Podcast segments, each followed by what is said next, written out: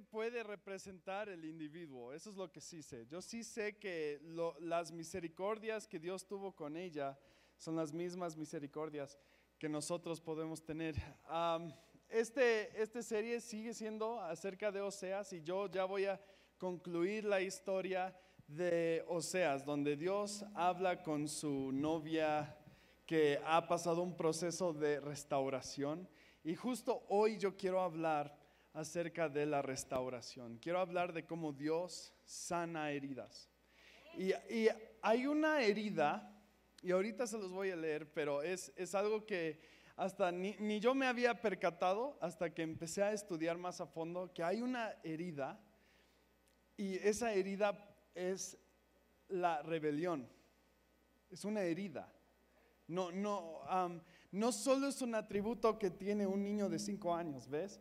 Es, una herida. Dios sana eso. Es, algo tremendo. Dios no solo sana eso, sana nuestro propio percepción de nosotros mismos. Y, y sí, de eso quiero hablar. Y por quienes yo no tengo el gusto de conocer, me llamo Joe. Yo soy parte de la mesa pastoral. Algo pasó ahí, oíme bien. Ay, ay, ay. Suena que hay un oso ahí atrás. Yo soy parte de la mesa pastoral de esta hermosa iglesia y estoy muy feliz de estar aquí con ustedes. Ah, pero antes de empezar, yo quisiera leer una parte de la escritura. ¿Por qué no me acompañan poniéndose de pie? Voy a leer esto lo más rápido posible. En esta iglesia, en el río, nosotros honramos la palabra. Lo que dice es aplicable, es posible y es verdad. Es muy corto, está en Oseas 14. Es todo el capítulo de Oseas 14, pero no es muy largo. Entonces aquí, aquí está. Dice, vuélvete Israel al Señor tu Dios. Tu perversidad te ha hecho caer. Piensa bien lo que le dirás. ¿Quiénes tienen eso como, como antecedente? ¿Piensas bien en lo que le dirás a Dios o solo empiezas a hablar? Pregunta para la mente. ¿ah? Y vuélvete al Señor con este ruego perdónanos nuestra perversidad y recíbenos con benevolencia, pues queremos ofrecerte el fruto de qué? Nuestros labios. Wow. Asiria no podrá salvarnos. No montaremos caballo de guerra. Nunca más llamaremos Dios nuestro a cosas hechas por nuestras manos, pues en ti el huérfano haya compasión. Y aquí dice, yo corrigiré su rebeldía y los amaré de pura gracia. Otras traducciones dicen, yo sanaré su rebeldía. O sea, eso voy. Porque mi ira contra ellos se ha calmado. Yo seré para Israel como el rocío y lo haré florecer como lirio. Hundirá sus raíces como cedro del Líbano, sus vástagos crecerán y tendrán el esplendor del olivo y la fragancia del cedro del Líbano. Volverán a habitar bajo mi sombra y crecerán como el trigo, amén. Echarán renuevos como la vid y serán tan, ¿qué? Famosos. Eso es una palabra interesante, como el vino del Líbano. Efraín, ¿yo qué tengo que ver con las imágenes? Soy yo quien te responde y cuida de ti. Soy como un pino siempre verde. Tu fruto procede de mí el que es sabio entiende estas cosas, el que es inteligente las comprende. Aquí en esta iglesia somos sabios e inteligentes, amén. Ciertamente son rectos los caminos del Señor. En ellos caminan los justos, mientras que allí tropiezan los que rebeldes. Señor, te doy gracias por este día, te doy gracias que tú estás aquí en medio de nosotros. Yo te pido en el nombre de Jesús que sobre nuestros corazones hayes tierra fértil, Señor, para la semilla de tu verdad. Señor, nosotros pedimos, así como en Joel 2 y en Hechos 2, nuevamente, Señor, que tú derrames tu Espíritu Santo en este lugar, que nosotros podamos profetizar en este lugar, que podamos verte, Dios, y podamos escucharte en este día. En el nombre de Jesús. Amén. Pueden tomar asiento. Oseas. ¿Alguien se llama Oseas aquí? Oseas, ¿no? La vida de Oseas fue trágico, súper trágico, porque fue uno de, los, de las pocas personas en la historia escrita de alguien que Dios encomendó a empatizar con él. ¿A qué voy con eso? Es que Dios llamó a Oseas a vivir lo que Dios estaba viviendo en ese momento. Dios mandó a Oseas a estar con una esposa infiel, una ramera. Muy fuerte, estuvo muy fuerte la, primera prédica de Oseas, honestamente yo estaba así, ay apóstol, estuvo muy fuerte. Pero, pero a eso fue llamado él, porque al mismo tiempo Dios estaba comprometido con su pueblo Israel y ella estaba tomando otros dioses. Y él llamó a Oseas a empatizar con él, a vivir lo que él estaba viviendo. Es algo muy único, pero también por esa misma razón muy trágico, porque lo que tiene que pasar Dios con nosotros es enorme tiene que aguantar mucho nuestras infidelidades. Y tiene que aguantar mucho el hecho de que honremos a dioses que nuestras manos hicieron. ¿Y a qué me refiero con esto? Es que ellos dicen, ya no llamaremos mi Dios a cosas que nosotros construimos. Y yo creo que más que nunca en la historia el mundo ha creado más dioses por sus propias manos que cualquier otro tiempo. ¿Y a qué, a qué voy con Dios?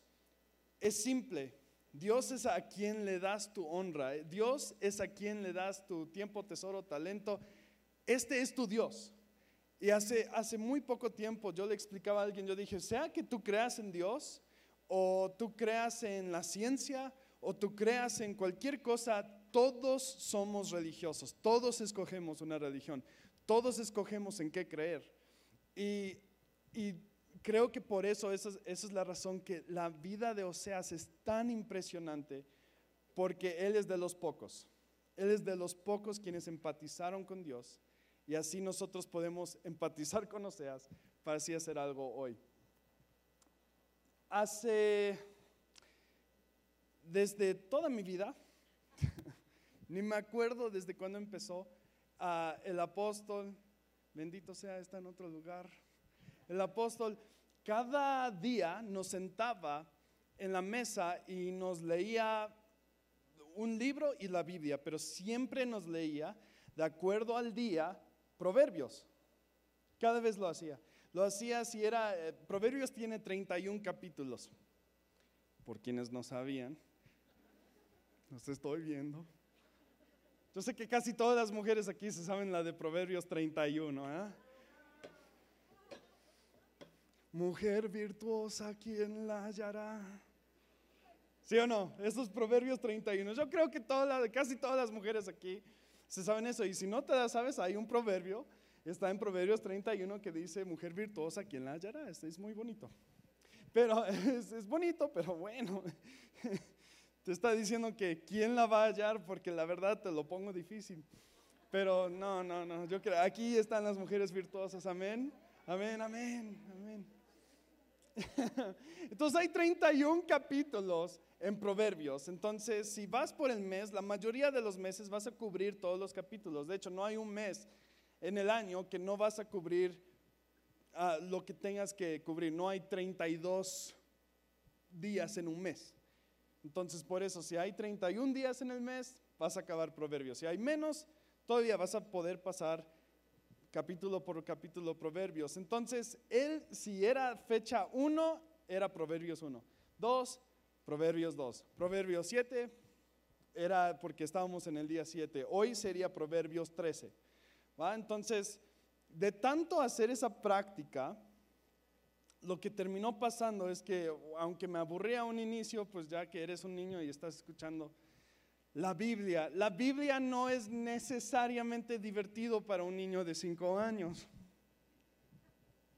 Si a duras penas es divertido ahora, o sea, no, la Biblia no, no te produce eso, pero de tantos días, de tantos años, de tantos meses de mi vida, yo no sé cuántas veces he leído proverbios, pero a través de leer proverbios cada mes y sigo haciéndolo, sigo leyendo proverbios y si ustedes necesitan una buena guía, para su vida les recomiendo, lean Proverbios 13 hoy y Proverbios 14 mañana y háganlo un hábito de su vida porque es la guía de Salomón a, sus hijos. Aunque no creo que haya sido un buen padre, pero este, este Proverbios lo leyó Jesús. ¿Se imaginan eso? Que Jesús leyó Proverbios. Que Jesús adoptó cosas de Proverbios, porque Él sí era el hijo de David. Aunque Proverbios fuera escrito por el hijo de David físico, el verdadero hijo de David, el, Mesías, es quien leyó Proverbios. Increíble. Del hombre más sabio del mundo, supuestamente, según la Biblia, ¿verdad? No quiero contradecir la Biblia, pero sí, el, más sabio escribió proverbios. De tanto leerlo, yo llegué a un versículo que hasta el día de hoy es mi favorito versículo. Ha sido mi favorito versículo por más de una década. Sí, no soy tan joven. Parezco medio joven, pero por más de una década, esto ha sido mi versículo favorito. Mis amigos más cercanos saben que esto es mi versículo favorito y está en Proverbios 22, 11, que dice, el que ama la pureza del corazón y tiene gracia al hablar, tendrá por amigo al rey. Y por alguna razón, cada 22, cada 22 yo vuelvo a ese, a ese capítulo y leo Proverbios 22, 11 y el que tiene gracia, el que ama la pureza del corazón.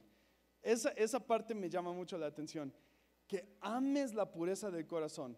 No que luches por la pureza del corazón, no que estés peleando para tener la pureza de corazón, sino que sea algo que amas, que amas proteger tu pureza, que amas proteger tu integridad, que amas mantener esto en pie. Ahora, hay una razón de por qué esto es mi favorito versículo, y eso es porque quizá yo no amo tanto la pureza de corazón. Es porque me reta. Dice, y que tiene gracia al hablar. Y yo no sé de qué rey estaba hablando, pero yo creo que es Dios. Se tendrá por amigo al rey. Y yo quiero ser amigo de Dios algún día. Yo quiero ser algún día el amigo de Dios. ¿Quiénes quieren ser amigos de Dios? ¿Quiénes quieren ser, tener amistad con Él? Esto requiere de amar la pureza de corazón. Ser paciente con tu pureza. Y esto, esto no, no estoy hablando de solo cosas normales. Yo creo que cuando amas algo, haces más de lo que es requerido. ¿Sí o no? ¿Sí o no que cuando amas algo, haces más de lo que requieres? Si amas tu trabajo, ¿vas a trabajar menos o más? Más. Cuando amas algo, haces más de lo que se te requiere. Y cuando amas la pureza de corazón, haces más de lo que se requiere. Y después tener gracia al hablar. Lo que me llama tanto la atención de Oseas 14 es que está hablando de queremos darte fruto de nuestros labios. Ya no más diremos nuestro Dios. Está hablando de cómo ellos iban a darle a Dios una ofrenda de sus palabras. Y yo creo que cuando Dios vaya a ser su iglesia famoso, eso va a hacer que Él sea famoso también. Lo que respalda esto es que en Hechos 2, como yo siempre, siempre oro aquí, donde sea que yo vaya, yo voy a orar por Hechos 2, es que decía que la gente ganaba la estima general del pueblo, porque fue una iglesia que se unió y ganaban la estima general del pueblo, y Dios iba añadiendo a su número cada día. Dios quiere hacerse famoso junto con su iglesia. Dios quiere ser sombra para su iglesia para que nosotros crezcamos como el trigo. Ven, Dios tiene una relación con nosotros donde Él provee el agua y nosotros la semilla. ¿Tiene sentido? Puedo pensar que uno puede decir, bueno, Dios es también el que provee la semilla, sí, pero al mismo tiempo quien da la palabra de Dios son las personas de acá. Y aunque Dios pudiera hacerlo solo, nos utiliza a nosotros. Les voy a decir algo importante porque esto es, esto es importante como para la conclusión de la historia de Oseas. Israel tuvo que arrepentirse, pero el arrepentimiento casi nunca va a venir solo con palabras. El arrepentimiento viene con algo que estás dejando atrás. No puedes arrepentirte de infidelidad y al mismo tiempo mantenerte infiel. Tienes que despojar esa parte y así estás arrepentido y sigues adelante. No puedes arrepentirte por una mentira y seguir mintiendo sobre la misma cosa. Ahora, todos, nadie aquí es perfecto, todos tenemos fallas, pero ese es el principio del arrepentimiento. Algo estás dejando atrás y si te encuentras pidiendo perdón a Dios muchas veces por la misma cosa, es porque quizá no estás dejando algo atrás.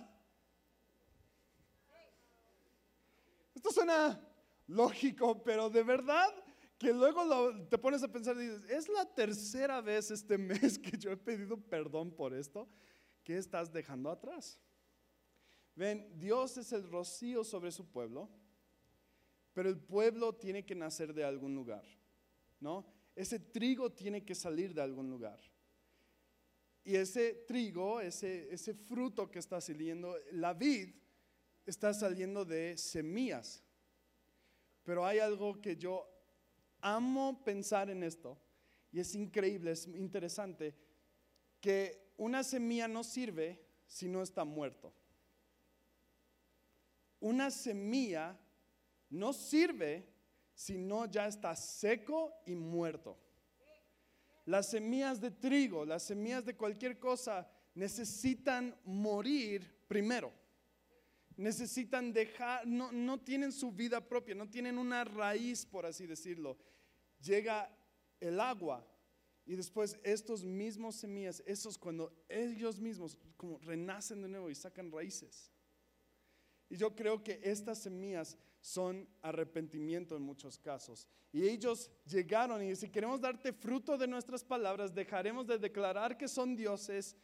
Y ahí Dios les responde. Y Dios les dice, ustedes serán fructíferos, ustedes serán famosos, tan famosos como esto. Increíble. Entonces aquí va una pregunta para ti. Ellos hicieron esto porque necesitaban ser restaurados. Ellos pidieron esto, ellos se arrepintieron. Muchos nos considerarían a nosotros los cristianos, quienes son cristianos aquí, hipócritas, porque cuando, cuando llega un momento malo, nosotros nos acercamos más a Dios. Es que solo cuando te va mal, sigues a Dios. Digo, pues, ¿qué esperabas? O sea, e, entiendo que, debemos de estar junto a Dios en todo tiempo, pero, pero hasta Jesús dice, ¿cómo quisiera yo guardarlos como, como una, una gallina sus polluelos? Tenerlos cerca, porque entiende que tan mal estaban. Yo no, yo no tengo ningún tema con esto. Cuando pasan cosas, nosotros debemos acercarnos, aferrarnos a Jesús y Él defendernos. Y esto es lo que les estaba pasando a ellos. Ya con lo que estaba pasando con Oseas, dice, te voy a mandar y te voy a hacer sufrir y después de sufrir ahí vas a tener ganas de regresar a mí. Estuvo pesado lo que pasó con Oseas. O sea, ya después de que hagas todo lo que tú quisiste, con que quisiste ir con todos tus ex amantes, te vas a dañar y ahí sí vas a regresar a mí es que estaba enseñándole algo, es como que no hay plenitud allá, ahí te dañan, ahí te degradan, ahí no te hacen nada que es bueno para ti. Yo soy el único que te restaura, soy el único que te ama y soy el único que te, puede hacer famoso. Soy el único que te hace, puede tener fruto en todas las cosas que tú haces. Solo regresa, regresa a mí y deja atrás las, las cosas que tenías antes, las cosas que de por sí te dañaban pero ¿por qué buscamos estas cosas? Porque buscamos suplir algo que debe de estar vivo en nosotros en lugares que están muertos y áridos. Buscamos la paz en algún hábito, buscamos la paz en, no sé, un libro, yo no sé qué hacen para su paz, buscamos la paz en varios lugares donde realmente esa paz tiene que venir de Dios, porque Él es el Dios de la vida. Y aunque, aunque puedes tener muchas cosas y es, y es increíble, sin Dios nunca tendrás paz. Sin Dios nunca tendrás verdadero amor. Porque hasta el amor lo buscamos en lugares donde están áridos y que no van a producir fruto, no van a producir vida porque no viene de Dios. ¿Tiene sentido? ¿O les di mucha vuelta? Es, muchas veces, y por eso el mundo está tan perdido, porque están encontrando suplementos de estas cosas cuando no es vivo, no es real. Están buscando pasión en el mundo y solo son pequeños momentos. Porque necesitan algo vivo en su corazón. Necesitan algo vivo dentro de ellos. Necesitan un propósito. Necesitan sentir que, que son amados verdaderamente y que aunque son imperfectos, hay un amor incondicional. Esto el mundo lo ha buscado por miles de años. Y el único que ha prometido esto es Jesucristo. Es el único que ha prometido amor a, a, intercambio, a cambio de migajas. O sea que Jesús es el único que ha dicho, yo te amaré alocadamente a cambio de tus migajas. Es el único Dios que promete tan solo, punto final, amor. Es el único. Jesucristo es el único que dice, yo entregaré mi vida por ustedes. Y de hecho, mi amor viene sin un costo tuyo. El amor yo pago la cuenta. El amor yo ya pagué la cuenta. Mi carne, mi sangre, mi tiempo, el despojo de mi Padre, el ir a las tinieblas, yo en su lugar, resucitar y después todavía voy a velar por ti día y noche, aun cuando esté con mi Padre. Esto es Jesús, hermanos. Él es el único Dios, el único camino que ofrece eso. Punto final, es el único que ofrece amor. Y que es fiel hasta el final. Es más, ni siquiera por las migajas. Él lo sigue haciendo, Él sigue amando sin coste nuestro. Con razón, con razón Él es celoso. Con razón Él está buscando desenfrenadamente a su iglesia. ¿Y saben que La iglesia ha hecho famoso el nombre de Cristo. ¿Por qué? Porque así Jesús quiso hacerlo. Jesús, su nombre ha perdurado por 2023 años. ¿Va?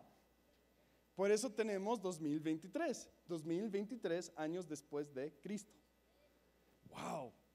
Qué famoso es Jesús para que nuestro año sea en declaración de Jesús. el resto del mundo está diciendo, sí, 2023. ¿2023 qué? después de Cristo. ¡Sas! Increíble, Jesús se ha hecho famoso a través de su iglesia, lo hizo a través de sus doce discípulos, Él lo hizo después de los discípulos de esos discípulos, la iglesia de Hechos, y después de la iglesia de Hechos siguió la historia y hasta el día de hoy proclamamos su nombre. Pero este fama que Jesús requiere de su iglesia, esta glorificación de la iglesia, requiere de algo muy importante, y eso es arrepentimiento. Arrepentimiento para qué? Para restauración. Dios no quiere que te arrepientas para que te quedes en el suelo. Dios quiere que te arrepientas para que puedas revestirte de algo diferente. Dios quiere que te arrepientas para otorgarte todavía un nuevo propósito. Algo que respalda esto es la historia de Pedro. Pedro no llegó y dijo, Jesús, perdóname por rechazarte tres veces soy una basura. Y, el gallo tenía la razón. Y, no, o sea, bueno, mínimo no lo lees. Pero Pedro sí se arrepintió en su corazón. Y ahí es cuando Jesús no solo lo, lo restauró, no solo lo perdonó, sino lo restauró exactamente donde estaba y todavía lo impulsó para más. ¿Hay algo que necesitas restaurar? Piensen bien. ¿Hay algo que tú necesitas restaurar en ti? esperanza, amor, pasión. ¿Hay algo que necesitas restaurar? ¿Fe? ¿Hay algo que necesitas restaurar con Dios? Amado, yo puedo decir que yo sí. Hay, algún, hay un par de cosas que yo necesito, con todo mi corazón, necesito restaurar con Dios. Y yo soy vulnerable y transparente con ustedes. Hay cosas que yo necesito restaurar con Dios. Hay cosas que yo necesito que Dios ponga su rocío en donde está seco y donde he plantado mis semillas y digo, Dios, yo voy a dejar esto, pero Dios, dame, Señor, de, de, tu Espíritu Santo, de agua celestial, derrama sobre este lugar para que algo empiece a vivir, porque ahorita se siente muerto. Hay algo así en mi vida. Hay un par de cosas así en mi vida. Y yo creo que, que quizá estoy hablando con una minoría aquí o quizá con la mayoría, pero hay algo que a lo mejor necesitas restaurar con Dios. Porque si no restauramos nuestra fe, nuestras oraciones serán con menos pasión. Si no restauramos nuestra pasión, nuestro afecto a Dios empieza a tomar un poco menos de potencia, un poco menos de fuerza, se vuelve como un vino con agua. Si nosotros no restauramos nuestro afecto por Dios, ahí es cuando ya nuestra salvación se está poniendo en juego y está en una línea. Y si nosotros empezamos que necesitamos restaurar nuestra salvación, entonces estás en el lugar correcto porque ahí es donde Dios tiene que hacer que los muertos vuelvan a vivir. Estamos en ese ministerio, estamos en esa realidad que Dios quiere renacer a los muertos. Los muertos en espíritu, los muertos en su alma, los muertos que, que, que ya no sabes por qué estás pasando por lo que estás pasando cada día. ¿Estamos aquí? que hay algunos, me imagino que hay algunos de ustedes quienes se levantan y dicen, yo ya no le veo sentido a esto. Yo ya no quiero seguir levantándome así. Yo ya no quiero seguir pasando mis días así. ¿Y sabes por qué te está pasando?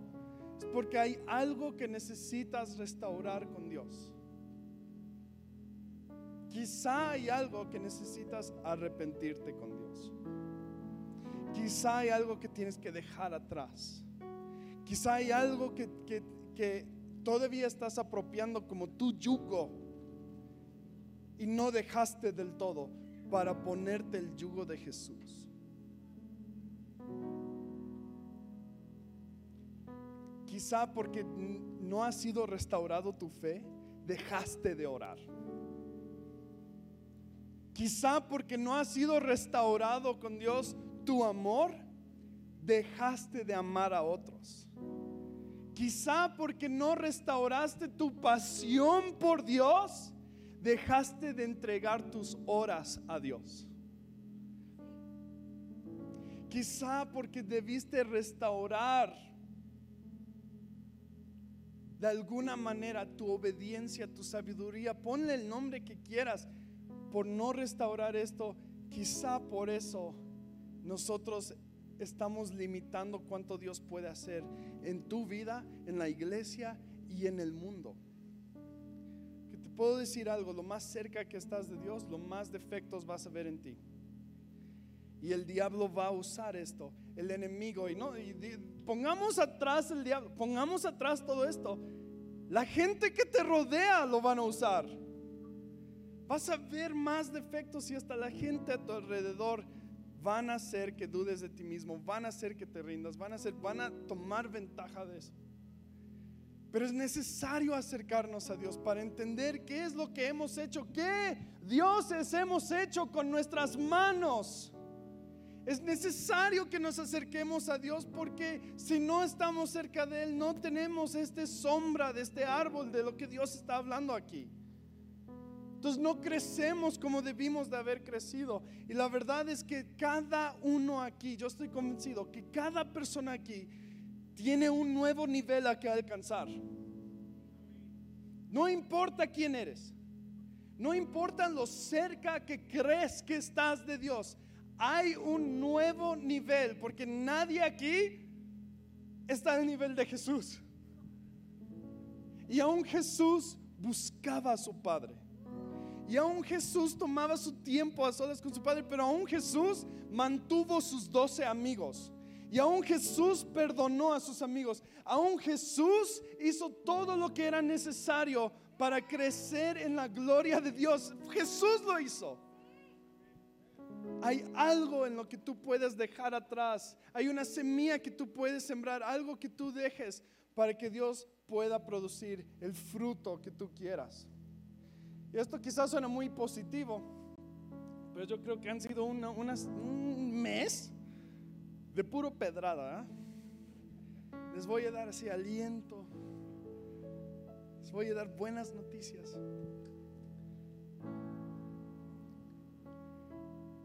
Jesús quiere que su novia sea famosa. Ay, pero me siento incómodo diciendo que, que Dios quiere que nosotros seamos famosos. Sí, Dios quiere que tengas el estima del pueblo. Dios quiere que tengas la influencia necesaria para que el pueblo te busque a ti. Que tus familiares te busquen a ti. Oye, ¿tú qué crees en eso de Dios? ¿Qué crees de esto? ¿Cuántos les ha pasado eso? ¿Cuántos les ha pasado así? ¿Tú qué crees en eso de, de su Cristo, no? ¿Tú eres, eres qué? ¿Eres cristiano? Ah, ok. ¿Tú qué crees de esto? Y la gente te abra la puerta y tú puedas hablar de las buenas nuevas de Dios y todo esto. Pero el primer paso es dejar algo atrás. El primer paso es dar fruto de palabras a Dios. El primer paso es el arrepentimiento. ¿Y saben qué es lo peligroso aquí? Que puedes estar haciendo muy bien y considerar que no hay nada que tú tengas que arrepentirte. Es peligroso, no estoy diciendo que no sea así, pero estoy diciendo que es peligroso. Es peligroso vivir una vida donde sientes que no hay nada en que te tienes que arrepentir. Es peligroso. Porque puede limitarte. A ti, porque a Dios le va a cerrar la puerta, ¿eh? Dios, aunque Él está al pendiente y va a responder y va a hacer las cosas, si nosotros no dejamos atrás esas cosas. Imagínense que hasta en Romanos habla de cómo Pedro empezó a desviar de una sana doctrina. Pedro, San Pedro, el primer papa, vaya, o sea, fue Pedro. Y él se estaba desviando, imagínense, él, me imagino, se tuvo que arrepentir de eso. Porque él estaba diciendo, ¿saben qué? No, no, no. esto fue Pedro, ¿ok? Pedro estaba diciendo, no, hay más prerequisitos para ser salvos por Jesucristo. Voy a poner una barrera a la gente que quiere conocer a Cristo. Hay una barrera más. Esto era Pedro. Y Pablo tuvo que decir, no, gracia es suficiente. Jesús pagó la cuenta una vez y para siempre. No hay más. Pero si hubiera prevalecido esta doctrina de Pedro en su tiempo, no estaríamos aquí. Esta iglesia no existiría. Siempre hay algo más que puedes hacer. Siempre hay algo más. ¿En qué quieres crecer? ¿Qué fruto quieres? ¿Qué fruto quieres? ¿Qué quieres? ¿Qué quieres recibir de Dios para devolverle a Dios? ¿Tiene sentido? ¿Qué quieres recibir de Dios para devolverle a Dios? ¿Qué quieres? Porque la respuesta es directa, es directo. Para cosechar manzanas, ¿qué necesitas sembrar?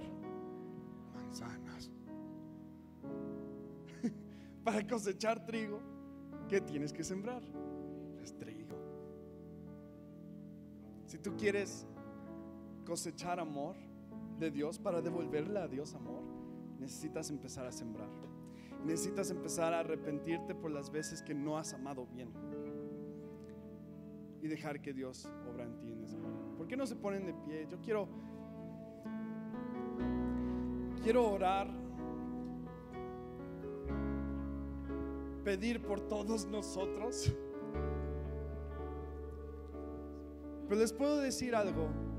Jesús no ha dejado de sembrar en nosotros. ¿Sabían eso? Que Jesús no, Jesús no ha dejado de sembrar en cada persona aquí. Él no ha dejado el sacrificio. Que eso, eso es lo más increíble. Que Jesús supondrías que después de morir en la cruz y están en el sepulcro tres días, pensarías que ya se terminó su chamba. Pensarías que ahí ya, ya fue, Jesús hizo lo suyo, ya hizo lo, que les correspondía. ¿Tiene sentido? Que, que, eso hasta ahí llegó, pero no. La palabra dice que Él vela y Él ora con gemidos indescriptibles para nosotros. su sacrificio no ha terminado. Su semilla, lo que Él está sembrando en nosotros, no se ha acabado. Aún el mismo Jesús. Yo creo que nos corresponde decir, Dios, nosotros te vamos a honrar de palabra nosotros vamos a sembrar esto, vamos a dejar esto, vamos a quitar esta parte de nuestro yugo propio, vamos a poner tu yugo, nosotros vamos a cargar tu cruz, te vamos a seguir. Yo creo que nos corresponde a nosotros esto, porque una cosa tiene en común Jesucristo y nosotros. ¿Y saben qué es? El Espíritu Santo. El Espíritu Santo es lo que nosotros tenemos en común. Jesús hacía sus milagros, Jesús tenía comunicación con su Padre, con el Espíritu Santo. Y después Él dijo, les conviene que yo me vaya porque yo les dejo con ustedes al consolador, el Espíritu Santo. Amén. Señor, yo pido en el nombre de Jesús, revela a cada uno aquí, Señor. Revela, Señor, qué es lo que tú quieres que nosotros dejemos atrás? ¿Qué es lo que tú quieres que tu pueblo, Señor, te dé a ti, Señor? Nosotros ofrecemos nuestro corazón a ti. Y te exaltamos, Dios. Y queremos darte a, ti nuestro corazón, Señor, nuestros deseos, nuestro tiempo, Señor, nuestros talentos, Dios. Señor, por, habla a nosotros, háblanos, Señor. Y muéstranos, Señor, qué es lo que quieres derramar, sobre qué quieres derramar en nuestras vidas, en el nombre de Jesús. Señor,